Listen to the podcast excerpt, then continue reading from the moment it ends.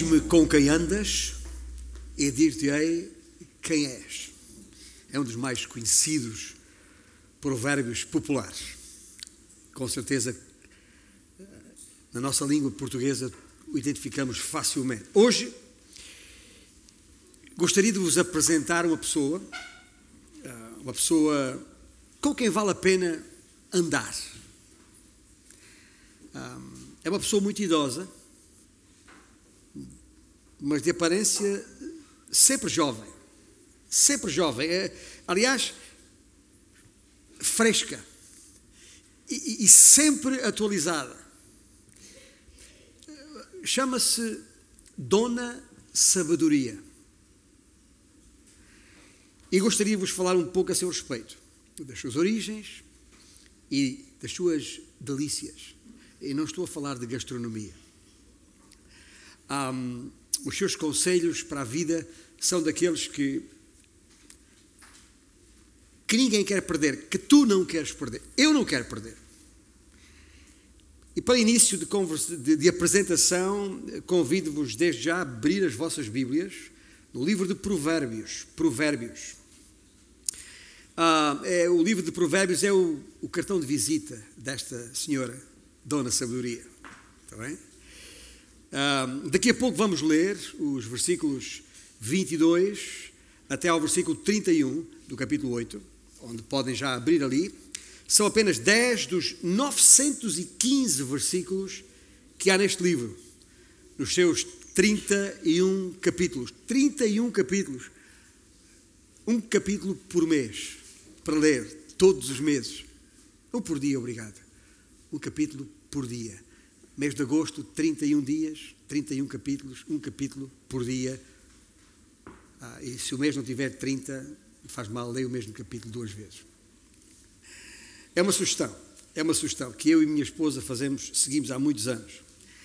Porém, antes de lermos, preciso que, que, que saibam de antemão que se trata de linguagem poética. A Bíblia, como sabem, tem muitos e variados tipos de leitura, de literatura, melhor dizendo, história, profecia, parábolas, narrativas, ah, cartas e tem poesia, entre outros estilos de, da literatura. E o que temos aqui, que vamos ler daqui a pouco, é, uma, é um texto em linguagem poética. E mesmo o, o, facto de ser linguagem poética não quer dizer que a poesia na Bíblia é toda igual. Não é. Ah, tal como a Bíblia tem vários tipos de literatura, também nas chamadas secções poéticas do Velho Testamento há diferentes estilos de poesia. Ah, os Salmos, por exemplo, que referimos a semana passada são, são, são letras, são poemas, letras de canções. Poemas, letras de canções e, e, e um, o tal inário que eu referi que os, que os judeus têm, os, o inário dos judeus. O livro de Cantares de Salomão, que se Deus permitir, consideraremos daqui a, algum, algumas semanas, é composto por histórias de poesia romântica. Veja só. Há romance ali. Enquanto Provérbios, o livro para onde pedi que abríssemos a Bíblia, contém ensino, ensino direto em forma de poesia. E a fim de compreender o que está a ser ensinado pelo livro, convém compreender o tipo de literatura a, a ser considerado. Deixa-me falar um bocadinho da poesia hebraica, porque não falei ainda, nem a semana passada, quando referimos Salmos, falei sobre isto, mas a poesia hebraica é diferente da nossa poesia, da nossa língua. Preocupa-se muito pouco com a rima, com a métrica, preocupa-se muito mais com o ritmo e principalmente o ritmo de pensamento. É por isso que a, a, poesia hebraica é caracterizada por um, um termo técnico que eu vou usá-lo, mas que não é difícil de perceber, e muito menos depois de vos dar alguns exemplos, que é o chamado paralelismo. O paralelismo, o que é que faz? Começa com um breve pensamento, seguido de outro, que das duas uma, ou enfatiza aquilo que foi dito no primeiro pensamento, enfatizando-o, ou coloca uma outra frase por oposição, por contraste, uma ideia totalmente oposta. Mas são paralelismos. Isto é, Pouco importa a questão técnica aqui, Uh, tecnicamente isto chama-se paralelismo sintético e paralelismo antitético. O que é que interessa isso para alguma coisa? Mas só para perceber que, como sabem, as pessoas minimamente uh, documentadas em, numa língua e na cultura e na literatura sabem que a poesia tem estilos, tem formas diferentes de. E é importante perceber de, de, que maneira é que a poesia hebraica se apresenta, porque quando estamos a ler na nossa língua, ainda por cima, uma poesia traduzida já não é a mesma coisa, mas ainda assim possamos perceber o que é que está aqui, ali em, em, em causa. Por exemplo, um exemplo de paralelismo, ah, o chamado paralelismo sintético, em que o, a mesma ideia é repetida para a enfatizar. Não precisa abrir lá, mas em Provérbios 18, 15 diz: Os bens do rico lhe são cidade forte. Uma frase. E, segunda frase, segundo imagina, uma alta muralha. Cidade forte, alta muralha é o exemplo de, de, deste tipo de, de paralelismo. Ou então, por, por contraste, ah, ou, ou, seja, apresenta uma ideia oposta. E há coisas uh, espetaculares nesta poesia hebraica.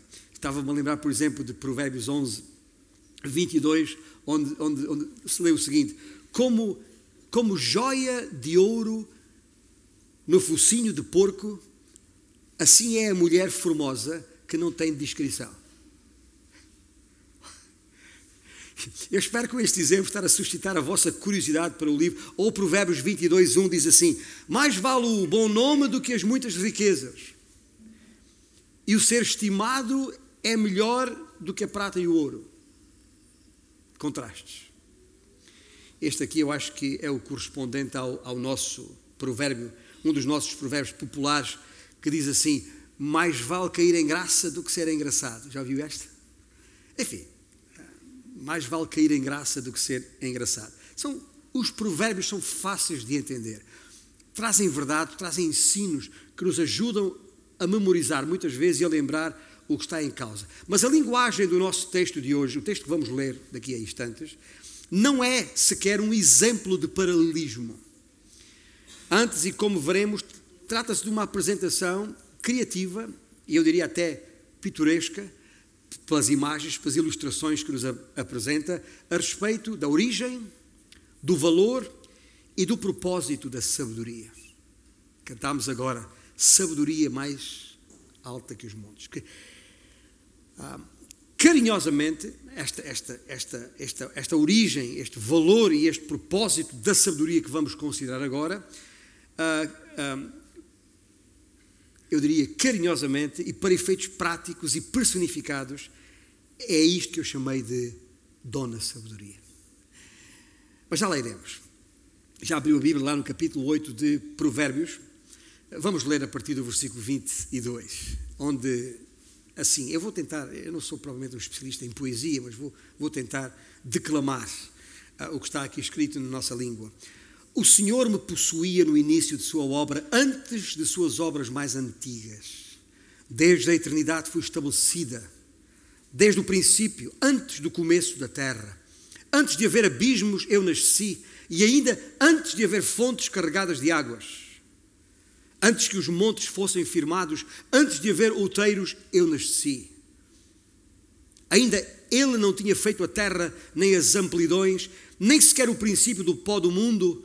Quando ele preparava os céus, aí estava eu quando traçava o horizonte sobre a face do abismo, quando firmava as nuvens de cima, quando estabelecia as fontes do abismo, quando fixava ao mar o seu limite para que as águas não trespassassem os seus limites, quando compunha os fundamentos da terra, então eu, Dona Sabedoria,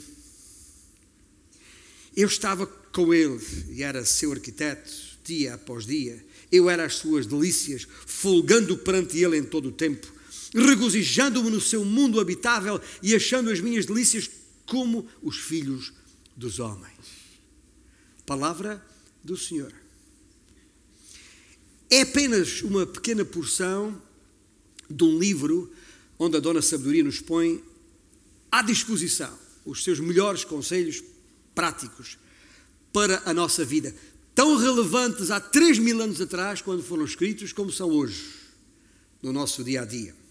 Vamos primeiro, e para entendermos o que está aqui em causa, perceber o propósito e o alcance da mensagem aqui contida, para depois entendermos a mensagem propriamente dita e, acima de tudo, percebermos os seus efeitos na nossa vida.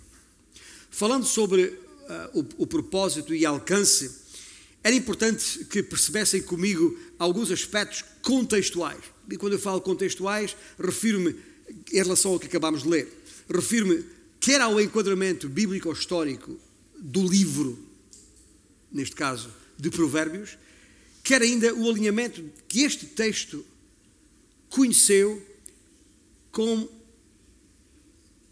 que acabou por se tornar numa das maiores controvérsias de toda a história da Igreja, desde a antiguidade até aos nossos dias. É importante que saibam isto. E porquê? Para percebermos este texto que está aqui em causa. Mas pensemos primeiro no enquadramento bíblico. Na Bíblia hebraica, e já agora tem o livro aberto na versão portuguesa da, da Bíblia, mas eh, se for até ao, ao, início deste livro, de Provérbios, ao capítulo 1, na Bíblia hebraica, o título deste livro é tal qual consta no primeiro versículo do livro, ou seja, Provérbios de Salomão, filho de Davi, o rei de Israel. É o nome do livro. E embora uh, nas nossas Bíblias e na nossa organização uh, bibliográfica o livro de Provérbios apareça numa secção chamada os livros poéticos, na Bíblia hebraica faz parte dos chamados escritos. Lembra-se quando o Senhor Jesus se referiu às escrituras que falam a respeito dele? O que está escrito a meu respeito na lei, nos profetas e nos salmos, ou em algumas versões dizem nos escritos. É a terceira secção. A Bíblia hebraica tem apenas três secções. O livro de Provérbios é o último desta secção chamada eh, Escritos da Bíblia hebraica. E, eh, sendo certo que à semelhança do livro de Salmos, algumas das partes do livro tenham outros autores, alguns até anónimos, não é menos certo que Salomão terá escrito e coligido, isto é uma linguagem da literatura, reunido a maior parte dos 800 provérbios que o livro contém. Ouça bem, são 800 provérbios, números redondos, que o livro de provérbios contém. E não é de surpreender que Salomão tenha escrito a maior parte, se quiser tomar nota e depois conferir no primeiro livro de Reis, capítulo 4, no versículo 32, lá diz que Salomão terá composto 3 mil provérbios. Isto para além de mil e cinco cânticos. Não sei se sabia que Salomão tinha esta, esta vertente, mas uh, tinha. Ora, sabendo que Salomão terá reinado aí por 970, 930 mais ou menos antes de Cristo, e que Ezequias, um dos reis em Israel, que é referido uh, uh, no capítulo 25 de Provérbios, versículo 1, sabendo que Ezequias, que é referido ali, terá reinado mais, mais tarde entre 715 e 686, podemos concluir que o livro terá sido escrito e ou compilado, reunido nos seus provérbios entre 950 a 700 antes de Cristo. Está situado, está feito o enquadramento bíblico uh, histórico deste livro. Uh, queria chamar a vossa atenção para os primeiros sete versículos deste livro, aí em Provérbios capítulo 1. Os primeiros sete versículos, onde é possível não só confirmar a autoria do livro, mas também conferir o seu uh, tema e o seu propósito. Versículo 1 diz: Provérbios de Salomão, filho de Davi, o rei de Israel, para aprender a sabedoria e o ensino, para entender as palavras de inteligência, para obter o ensino do bom proceder, a justiça, o juízo e a equidade, para dar aos simples, ou aos tolos, é uma expressão comum em, em, este livro, para dar aos simples prudência e aos jovens conhecimento e bom siso Ouça o sábio e cresça em prudência. E o instruído adquira habilidade para entender provérbios e parábolas, as palavras e enigmas dos sábios. E depois termina assim esta primeira, esta parte introdutória do livro. O temor do Senhor é o princípio do saber ou da sabedoria. Mas os loucos, os tolos, desprezam a sabedoria e o ensino. E é este versículo 7 que não deixa nenhuma dúvida sobre a razão de ser e a autoridade destes provérbios enquanto a palavra de Deus a que devemos corresponder. É a verdade que devemos seguir. O temor do Senhor é o princípio do saber. O que mesmo é dizer, se não tememos ao Senhor, com tudo o que isso implica, dificilmente entenderemos o que é a sabedoria. Aliás, há outros textos em Provérbios, alguns que eu memorizei ainda jovem, e, e, que se calhar sou capaz de dizer de cor uma versão que já não é a que usamos agora, mas é, lembro-me, por exemplo, em Provérbios 3, versículo um, 5 e 6, diz: Confia no Senhor de todo o teu coração e não te estribes no teu próprio entendimento. Reconhece-o em todos os teus caminhos e Ele endireitará as tuas veredas. E se alguma dúvida houvesse, eu acho que, que não há, este provérbio, estes versículos em, em, que, que, que, acabei de citar, apresentam uma ideia que está em toda a Bíblia, do Gênesis ao Apocalipse. Esta ideia de temer ao Senhor, de, de, de, de estribar, de firmar a nossa vida nele e na Sua palavra, é, é, é uma mensagem em toda a Bíblia. Ainda há pouco na escola bíblica citei Paulo aos Gálatas, uh, uh, quando ele disse: uh, Andai no espírito e jamais cumprireis a concupiscência da carne. É a mesma ideia. Se confiarmos no Senhor na Sua palavra e no Seu Santo Espírito a controlar-nos, então os nossos caminhos irão bem. Eu diria mais, ao falar-vos desta dona sabedoria, quantas dores de cabeça e até dores de coração poderiam ser evitadas se seguíssemos os seus conselhos. E é assim, com essa perspectiva em mente e comparando a Escritura com a Escritura, que devemos ler Provérbios. Eu falei-vos de uma controvérsia histórica. Não posso passar ao lado. Porque este texto que acabámos de ler há pouco ah, está na base de uma enorme controvérsia na história da, da, da Igreja. Um, e quando me referi há pouco à sabedoria como dona, na verdade o que eu estava a fazer, não sei se perceberam, estava a fazer uma personificação da sabedoria. É um termo técnico. Estava a fazer uma personificação da sabedoria e não fiz isso por acaso. Vou explicar. Muitos dos comentários que, que li, uh, consultei nestas últimas semanas a respeito uh, deste, destes conteúdos, alguns deles defendem com grande entusiasmo que Jesus, a pessoa de Jesus Cristo, é a pessoa descrita nestes versículos que acabamos de ler. Eu já vos dei a entender, se perceberam, que não tenho essa posição. Por isso lhe chamei eu a Dona Sabedoria. Foi esse, esse nome que coloquei na primeira pessoa ah, a descrever ali naqueles versículos.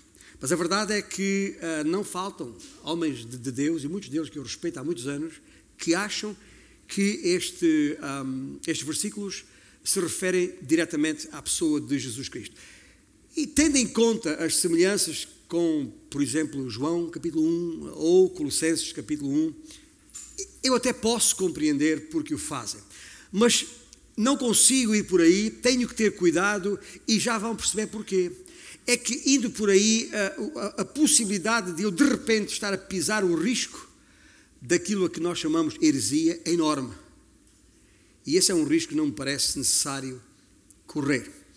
Esta passagem das Escrituras esteve na origem, no coração, se quiserem, de uma das maiores controvérsias da Igreja, que começou no ano 311 desta era, quando um presbítero originalmente da igreja de Antioquia, que foi enviado para a igreja de Alexandria, uh, um presbítero chamado Ário. Uh, já agora, Ário foi um pregador uh, persuasivo, aqueles pregadores convincentes, mas também um poeta e também um músico.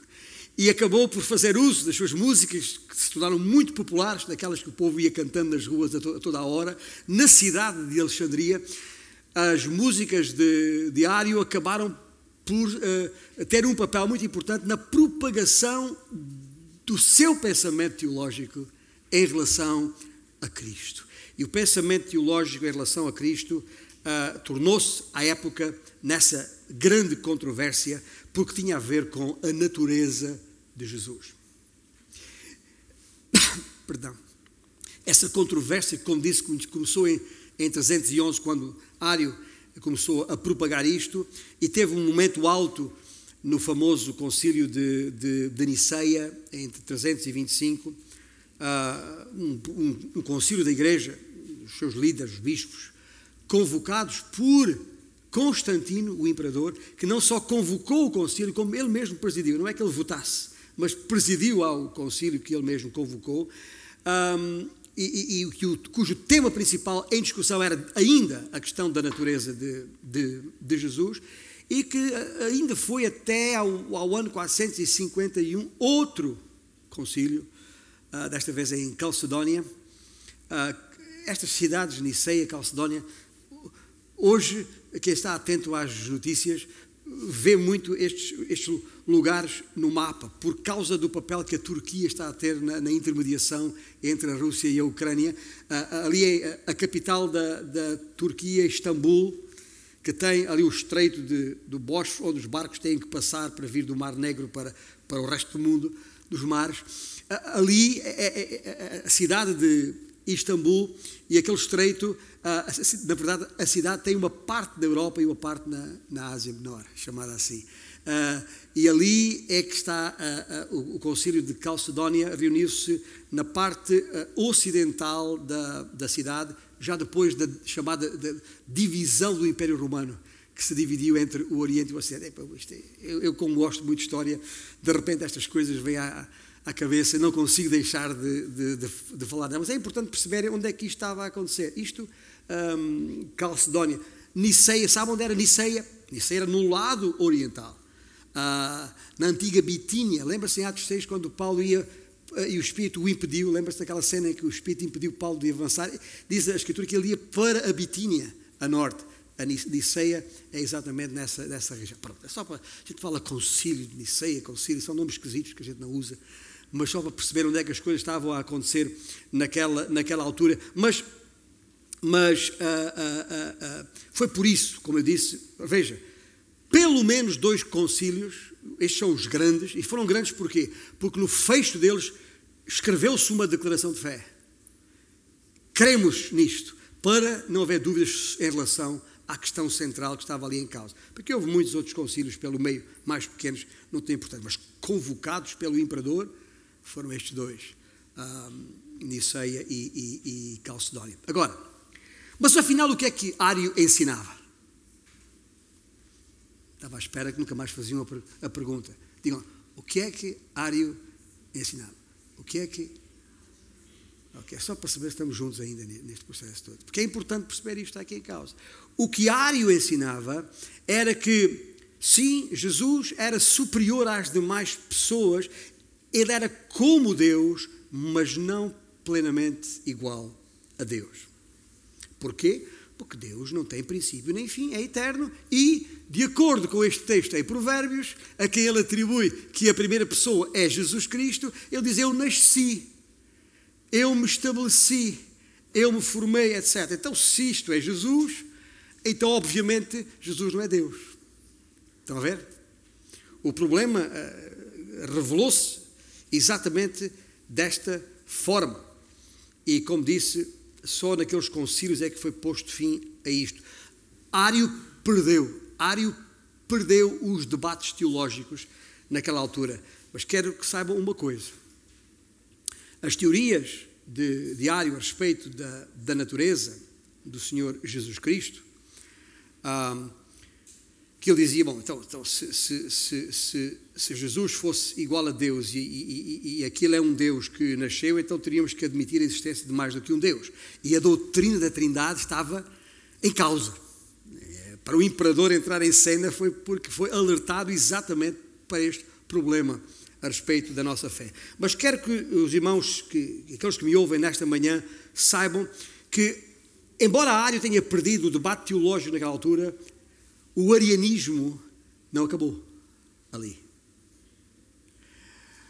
Há ramos da crença ariana que continuam até aos dias de hoje. E um deles, um dos, um dos ramos é muito nosso conhecido e está exatamente nas chamadas e falsas testemunhas de Jeová.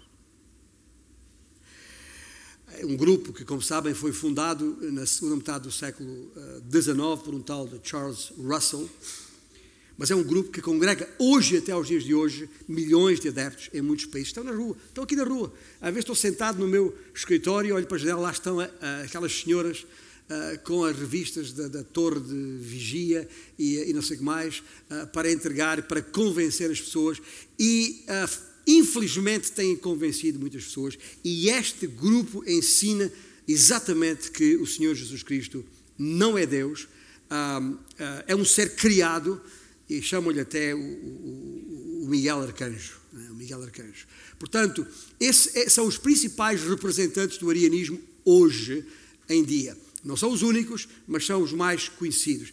Um conselho: não perca o seu tempo com essa gente, com esses herejos. Bem? Se for abordado na rua por algum, algum deles, uh, ele vai dizer ou quer falar sobre Jesus, porque sabe que as pessoas gostam de ouvir falar sobre Jesus. Se, ao ser abordado, faça a pergunta para eles logo. Ou diga, eu, eu, eu concordo em falar sobre Jesus se o senhor ou a senhora admitir que Jesus Cristo é Deus, Jeová. Sabe o que vai acontecer? A conversa acaba aí. Porque o seu objetivo é precisamente mostrar que Jesus não é Deus, Jeová. É por isso que eu chamo de falsas testemunhas de Jeová. Jeová é o nome do Senhor. Nós somos ou pelo menos devíamos ser as suas verdadeiras testemunhas. Portanto, ainda há por aí muita gente que acredita que Jesus foi um bom homem, um maravilhoso professor, eloquente, convincente e tal e tal, mas não é Deus.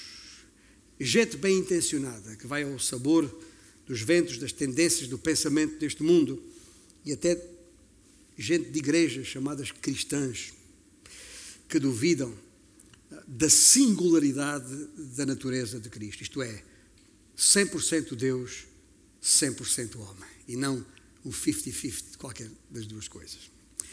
Um, e eu espero que, que, que, que uh, tenhamos disso consciência, meus irmãos, e percebamos porque é que esta doutrina a respeito da natureza de Cristo é fundamental na nossa fé. E a razão por que os concílios tiveram lugar e a razão por que a declaração da fé foi uh, escrita e que nós subscrevemos até hoje, já agora. Pronto. Dito isto e feito este enquadramento bíblico histórico, temos aqui um problema. Neste texto, ao que parece, para muitos líderes, temos aqui um problema, e um problema que, por, pelas razões que eu já expus, não podemos descuidar. São muitos e respeitados, como disse, eruditos e comentadores das Escrituras que defendem que a dona sabedoria de Provérbios 8 é, afinal, o próprio Cristo. Aquilo que tecnicamente se, se chama por um, hipóstase. Porém, ao lermos os primeiros dois versículos, estão de volta em, em Provérbios 8. Ao lermos os primeiros uh, dois versículos do nosso texto, ficamos a saber que a sabedoria foi criada, o Senhor me possuía e já agora, a palavra criada não está aí, está a palavra possuía, mas a palavra hebraica no original é traduzida por possuir e também por criar. Em muitas versões aparece o verbo criar, como por exemplo na nova versão internacional que é muito usada. Portanto, é a mesma coisa. A ideia é esta, foi criada, e diz depois no versículo uh, uh, seguinte, o 23, que foi estabelecida desde a eternidade, foi estabelecida desde o princípio, antes do começo da terra, e finalmente no versículo 24 diz que ela nasceu. Antes de haver abismos, eu nasci. E ainda antes de haver fontes carregadas de água. Pelo que, se, se nasceu, se foi estabelecida, não é eterna. Não é eterna, não pode ser Deus. Há um problema, é verdade, mas tem solução. Eu diria para grandes males, grandes remédios, para citar outro provérbio popular. E, esta, e a, e a solução explica-se facilmente. Eu espero que os meus irmãos e aqueles que me ouvem esta manhã entendam isto. Esta passagem não é uma referência direta a nenhuma pessoa em particular. Isto é poesia. Por isso é que eu tive o cuidado de explicar um bocadinho sobre a poesia hebraica, lembram-se?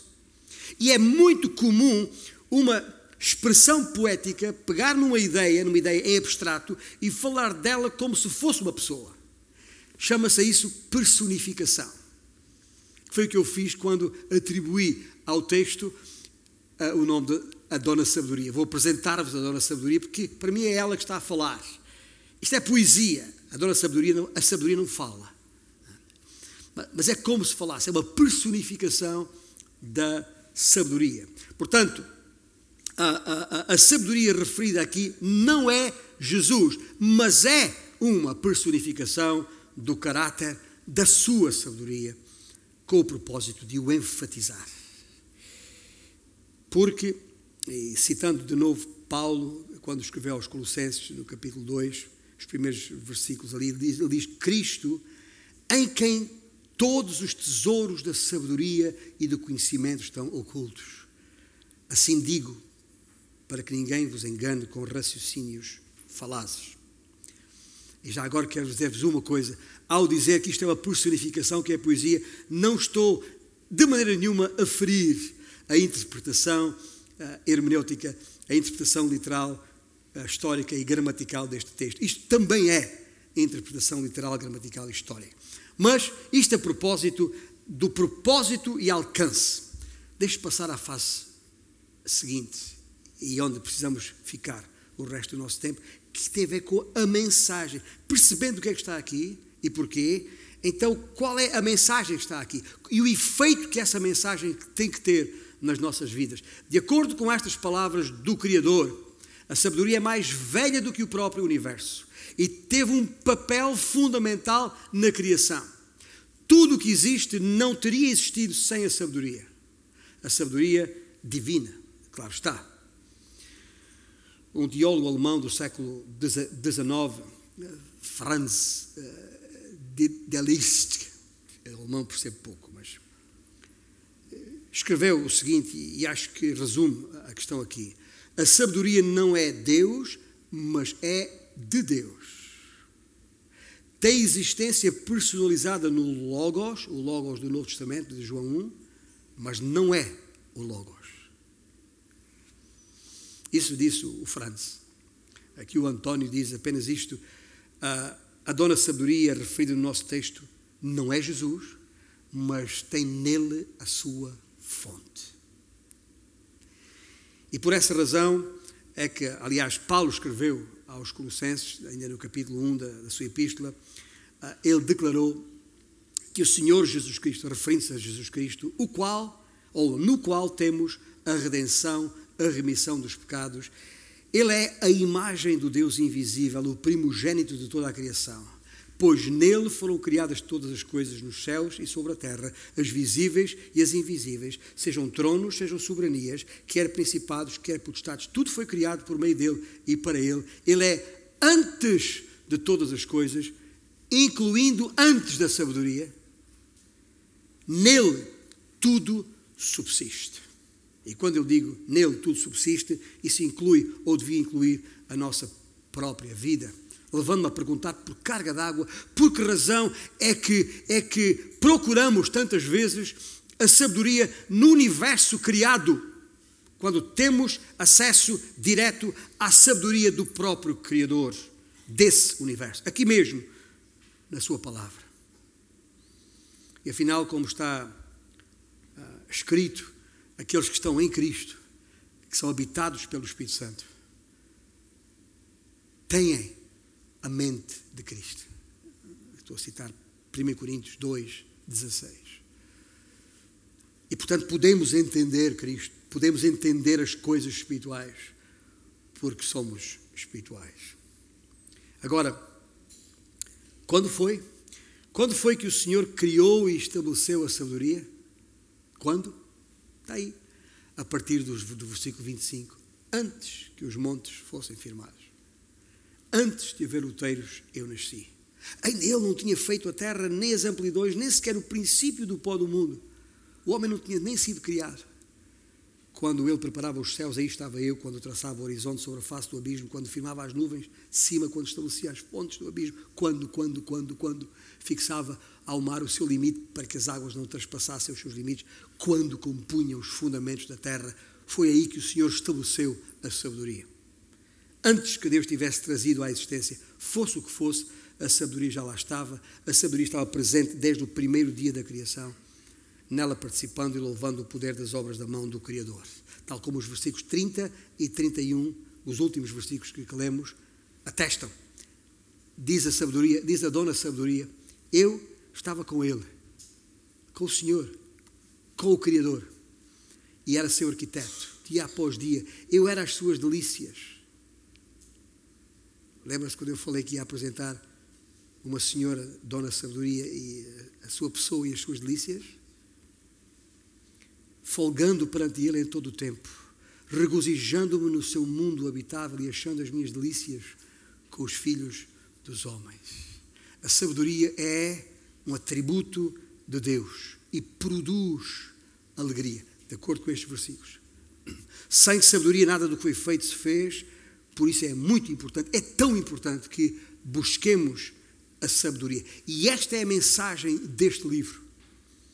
E os versículos 30 e 31 apresentam a sabedoria como algo, uma, uma constante e uma íntima companhia de Deus no nosso viver diário. E por isso temos que a considerar como de alto valor, como fonte de alegria. Uma fonte de alegria que irrompe sempre. Irrompe sempre quando e onde se exercita a sabedoria do Criador. E escuta bem o que eu vou dizer-vos aqui. Se Deus nada criou sem a sabedoria, como nos atrevemos nós a viver sem ela? Por que a desconsideramos?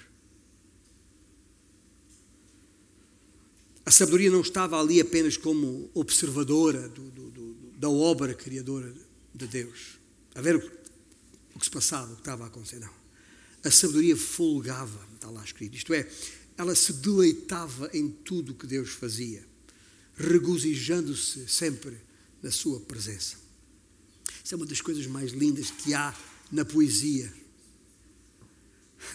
É a maneira como, como ela nos deixa ver coisas que meros factos não permitem. A poesia, por vezes, permite, leva-nos a lugares para nos mostrar coisas que meros dados e informação não revelam. E o que estou para aqui a tentar dizer é que a dona sabedoria estava ali, em profundo de deleite, em profundo regozijo, adorando o Criador. E o Criador é o Deus triuno em que nós queremos: Pai, o Filho e o Espírito Santo. Não é só o Filho. O Criador são as três pessoas da Trindade. Esse mistério difícil para um homem comum é entender, mas nós que temos a mente de Cristo podemos pelo menos perceber e aceitar e crer que a Trindade significa que é um só Deus que subsiste em três pessoas distintas. Nenhuma delas é a sabedoria. Sabe porquê? Porque os três têm sabedoria. Os três são sábios. E aquilo que eu gostaria que percebêssemos aqui em conclusão é que é exatamente este, este, este, eh, este, este, este um, uh, o significado de tudo isto. O que é que isto tem a ver com a nossa vida, com o nosso dia a dia? Será que a linguagem poética de Salomão é apenas para nos entreter? É, é mais um livro de poesia que eu comprei porque eu gosto de poesia, aprecio a poesia, para nos fazer sorrir? Ah, lindo! Nada disso. De maneira nenhuma. Salomão está a ensinar-nos, está a instar para que confiemos na sabedoria de Deus, procurando aplicá-la em todas, ouça bem, todas as áreas da nossa vida. E é aqui, meu irmão, meu amigo, que eu tenho que fazer esta pergunta. Se a infinita sabedoria de Deus, este se é retórico, se a infinita sabedoria de Deus foi capaz de construir e sustentar o universo, não será ela também capaz de te sustentar a ti e a mim em qualquer circunstância da nossa vida? Por que buscar a sabedoria no mundo dos homens? John, John Wilbur, é um, um pastor e erudito nos assuntos relacionados com o Velho Testamento, que este ano mesmo tomou posse como professor no uh, McMaster Divinity College, que é um, uma universidade numa cidade, na cidade de Hamilton, no estado de Ontário, Canadá. Uh, uh, e é uma das mais respeitadas vozes associadas ao Dallas Theological Seminary, por isso é que eu estou a, eu conheço, e ele escreveu naquela publicação famosa que aquele seminário tem, a Biblioteca Sacra, escreveu aqui há alguns anos atrás, escreveu isto a respeito do que está aqui em causa. Ouça, eu vou citá-lo numa tradução da minha responsabilidade. Conselheiros sábios reconhecem que a Bíblia é a única e perfeita autoridade para guiar a nossa fé e prática.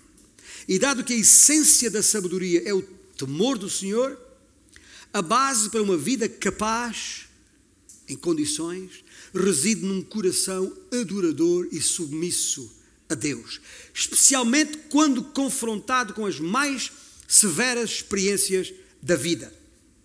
No aconselhamento, como em todos os aspectos da vida, continua o nosso irmão John, a sabedoria requer uma mais profunda reverência para com Deus, conformando a nossa vida com o plano do Criador. Fim de citação. Ouça bem, é ou não é verdade que todos os dias chegam até nós os mídias, as redes sociais, livros que se compram, debates que se assistem, conferências, todos os dias chegam até nós, do vizinho do lado, já agora, não é preciso entrar, para ouvir, todos os dias chegam até nós todo tipo de ideias novas que chamam a nossa atenção e quase nos levam a levá-las em conta. Ei, isso faz sentido, realmente, vou pensar nisso e tal. Novas ideias, novas invenções, novas tecnologias, instando para que nelas confiemos, para que as sigamos. Mas nenhuma delas pode sequer comparar-se à infinita competência da sabedoria de Deus para guiar, para proteger, para corrigir, para nos aconselhar a respeito das grandes questões da vida. Nós não somos a primeira, não sei se seremos a última geração a ser fascinada e até distraída por tudo o que é novo. Eu não estou aqui a querer ser cético, a desconfiar de tudo, não, não é isso. Mas precisamos ser sábios, precisamos estar atentos, com os nossos sensores todos ligados. E os nossos sensores estarão em condições se estiverem ativados e mantidos pela palavra de Deus, como é óbvio. Mas ah, já temos visto pela história do homem e a história recente até a nossa contemporânea, que uh, as pessoas buscam o que é novo, buscam as novidades, mas são muitas vezes por elas distraídos e desviados daquilo que Deus deseja. O meu desafio para ti hoje, seja qual for a tua idade, uh, é este: uh, gente, não olhes para a última tendência que surge no teu horizonte. Quando digo não olhes no sentido de seguir, olha para a antiga sabedoria de Deus, que já esteve presente quando o primeiro raio de luz iluminou o horizonte deste planeta. Olha para a antiga sabedoria de Deus, que já estava presente quando a primeira estrela foi colocada no espaço que já estava presente quando Deus tomou um pedaço de barro e criou o homem. Aquela mesma sabedoria que foi dada a Abraão, foi confiada a Moisés, que foi procurada por Davi e que encarnou na pessoa de Jesus Cristo. Como já vos disse, igualar Jesus à sabedoria de Deus descrita em Provérbio 8, Provérbios 8, é algo que não podemos fazer. Mas há uma coisa que podemos e devemos fazer. Importa que tu e eu compreendamos que para conhecer a sabedoria de Deus é necessário conhecer a Jesus. É necessário nascer de novo. Para que o Espírito de Deus em nós nos permita ter a mente de Cristo para entender a mente de Cristo. Cristo é o sinete da sabedoria, de facto, verdadeiro. Se não vivermos em Jesus, não temos qualquer possibilidade de vivermos em sabedoria. Eu vou uh, concluir, enquanto os músicos já podem subir, uh, lembrando as palavras de Paulo aos Coríntios. Tem uma Bíblia ainda, pode abrir em 1 Coríntios, capítulo 1, logo no primeiro capítulo da Epístola de Paulo aos Coríntios. E nos versículos 20 e seguintes, Paulo pergunta, retoricamente, como é o seu costume, onde está o sábio? Onde o escriba? Onde o inquiridor deste século? Porventura não tornou Deus louca a sabedoria do mundo? Visto como na sabedoria de Deus o mundo não o conheceu por sua própria sabedoria, aprova Deus salvar os que creem pela loucura da pregação. Porque tanto os judeus pedem sinais como os gregos buscam sabedoria, mas nós, nós pregamos a Cristo crucificado. Nós pregamos a Cristo, escândalo para os judeus, loucura para os gentios. Mas para os que foram chamados, tanto judeus como gregos, pregamos a Cristo, poder de Deus e sabedoria de Deus. Porque a loucura de Deus é mais sábia do que os homens. E a fraqueza de Deus é mais forte do que os homens. Também há alguma linguagem poética aqui. O Senhor não é fraco de maneira nenhuma. O Senhor não é louco de maneira nenhuma. Mas está a ver o que a, poesia faz? É para ajudar-nos a perceber o que está aqui em causa. Seja qual for o nosso grau académico, seja qual for a especialidade profissional que tenhamos, nunca nos esqueçamos que não somos grande coisa.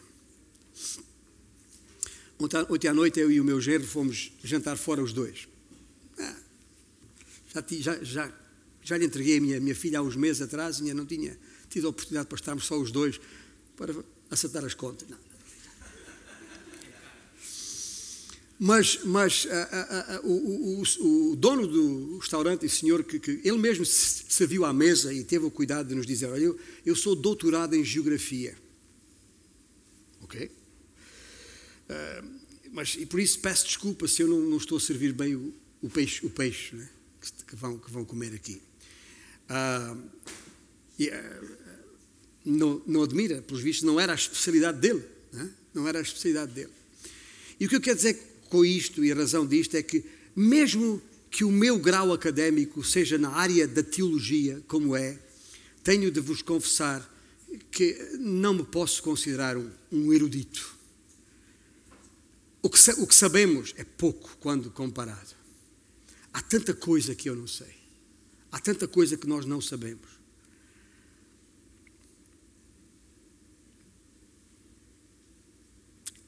Lembra-se daquele cego que o Senhor Jesus curou? Ah, quão, quanto eu me identifico com, com ele. Aquele cego que os, os fariseus todos vieram ali acima dele, que, queriam saber o que é que tinha acontecido. Quem é que fez aquilo? Quando é que foi que fez aquilo? Uh, Porquê é que fez aquilo? Uh, como é que ele fez aquilo? E, e, aquelas perguntas todas, como sabemos, os fariseus queriam era que o, o homem, o cego, negasse que aquilo fora feito por Jesus Cristo. E o homem, obviamente, disse assim: Olha, eu não sou oftalmologista. Isso não está escrito na, na Bíblia, estou, estou, a dizer aqui. Não. Eu não sou oftalmologista, não, não, não sou sequer. Uh, não sei nada de, teologia, nem de, de cristologia, nem nada dessas, dessas coisas. Mas hum, há uma coisa que eu sei. Eu era cego e agora vejo. Eu era cego e agora vejo. E eu estou aqui para vos dizer isto mesmo. Eu não sei muita coisa, mas sei que a loucura da cruz é a minha única esperança. Tudo mais que eu ou tu possamos tentar, ou já tínhamos tentado, certamente acabamos por verificar que deu em nada. É vazio. Porque eu era vazio e estava perdido quando ele me achou e me preencheu. E ao encher-me do seu espírito, me fez ver que tinha de juntar a minha voz à voz da Dona Sabedoria, que vos apresentei hoje. Para fazer o quê? para me deliciar com a obra das suas mãos, para o louvar, regozijar-me em tudo o que ele fez, a começar com aquilo que ele fez na minha própria vida, porque eu era cego e agora vejo. E por isso o desafio tem que ser o mesmo para qualquer um que ainda nem entendeu isto. Crê no Senhor Jesus Cristo e serás salvo. Ele iluminará os olhos do teu entendimento para que vejas e compreendas, para que o vejas e o vejas com uma visão cristalina